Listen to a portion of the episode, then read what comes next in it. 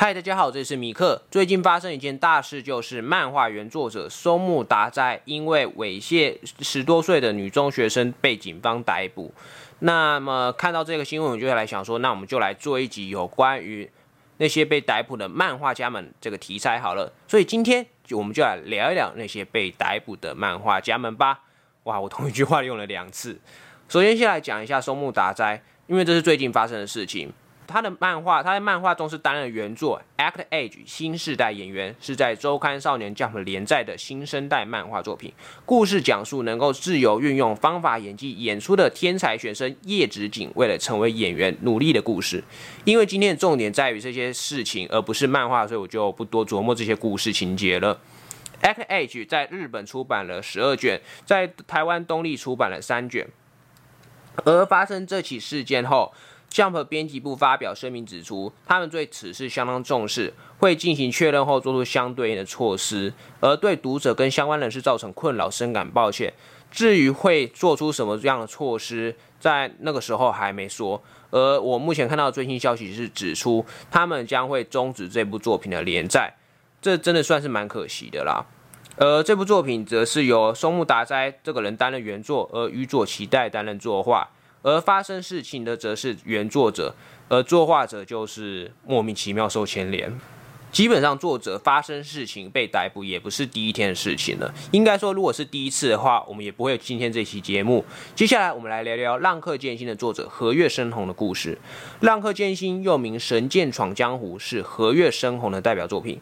在二零一七年十一月的时候，因为他发被发现持有上百张的未成年裸体幼女情色光碟，被函送检方侦办，而集英社晚间对此发布看法，表示他们将严肃看待，并且在十二月四日发售的 Jump S Q 内，《神剑闯江湖》北海道篇将暂时休刊，这算是蛮严重的伤害。毕竟北海道篇是和月伸宏最近才刚开始的新连载，结果就发生这起事件，虽然说是作者本人的关系啦，不过对作品来说真的是蛮伤害蛮大的。而在二零一八年二月二十七号，东京简易裁判所判决出炉，判处他罚金二十万日元，大约新台币五万四千六百元。而不久后，官方宣布《神剑闯江湖》北海道篇即将复活，在二零一八年的六月四日发售的 Jump S Q 七月号内重启连载。这算是重启连载还蛮快而且蛮顺利的一个例子。虽然说这个算是很顺利，但是理所当然的也会有比较不顺利的例子。接下来我们就来讲讲说，早于这两个算是被逮捕的大前辈倒带光年。倒带光年，我想大家对他的印象应该是他的《美食猎人》这部漫画。可是早在《美食猎人》之前，他其实有一部很厉害、很传奇的作品，就是在 Jump 上甚至算是传说的存在。为什么呢？就是跟他接下来做的这件事情有关。而接下来我们要聊的这部作品的名字就叫做《世纪末领袖传》。《世纪末领袖传》讲述有变态般体能与长相的小学生阿武成为伟大领袖的故事，这就是一部搞笑漫画。日本出版了二十四卷，台湾则是由青文出版社代理了十六卷。一九九七年，《世纪末领袖传》开始了他在周刊少年 Jump 的漫长旅程，而在他的下一期杂志开始了 One Piece 的新连载。之后，这两部作品都纷纷获得了很多粉丝们支持。在隔年一九九八年时， Jump Festa 上映了由大地丙太郎执导的《世纪末领袖传外传》这部动画。两千年获得了小学馆漫画奖。这部作品的未来可说是一切非常的看好，就是前景大好。可惜好景不长，二零零二年。作者倒带光年和十六岁的女高中生以八万元援交，遭到神奈川县警逮捕。预定下个月发售的新单行本终止出版。同年的《少年 Jump》三十九号发表了编辑部的道歉文。倒带光年消失了一段时间后，二零零四年开始他的新连载《Rim》。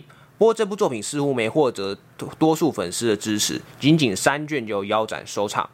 二零零五年开始了《世纪末领袖传》完结篇的连载。不过这些作品都不是在周刊少年 Jump 上刊登的。基本上自从《世纪末领袖传》被腰斩之后，作者就有一段时就很长一段时间没有重新回到少年杂志，回到少年 Jump 了。而在二零零七年，周刊少年 Jump 第五十二号刊载了作者的最新短篇《美食猎人》。没错，就是我们之后看到连载版《美食猎人》的原型。在二零零八年的 Jump 二十五号《美食猎人》连载开始，岛袋光年重新回归到了他熟悉的少年 Jump 上。二零一六年少年 Jump 第五十一号《美食猎人》连载结束，全四十三卷由东立出版社代理。《美食猎人》的完结也可以说是这岛袋光年又一次传奇的结束。我是指他的作品啊，不是他这个人。我们看了这三个案例，虽然说各自的结局都有不同，但是那是因为说彼此发生的事情跟连载的地方不同的关系。毕竟像是在新世代演员跟赤木末里秀段都是在少年 Jump， 然后呢，神剑闯江湖是在 S Q， 虽然都是集英社的，但是杂志是不同的，所以编辑部的作为大概多少都会有些许不同，而且这三个人做的事情还是有不一样的。新世代演员我觉得很可惜，就是就应该他就是这样被腰斩，然后之后作品消息大概也就没什么了。他背后我觉得他应该是有不少企划在跑的，毕竟这部作品算是新生代的作品，而且前景其实应该也不少人蛮看好的，但是就是因为作者这样子，导致说这部作品大概就只能这样子腰斩收尾，作者自己的闯的祸，所以就只能说希望他之后能够好好反省，然后为他下一部作品做准备。总的来说，新世代演员这部作品大概就是到此为止了。呃，松木达哉之后会不会像岛袋光年一样重新复出呢？我们不知道，一切都得看他自己之后的打算。而作画者宇佐期待虽然很倒霉，受到牵连，这部作品也这样完结，但是呢，他这些年连载下来，应该也成为了他不少的收获，成为了他不少可以利用的东西。他要之后自己去找原作者，还是要自己出来呢？我们就期待他的下一部作品吧。那我是米克，我们下次再见，拜拜。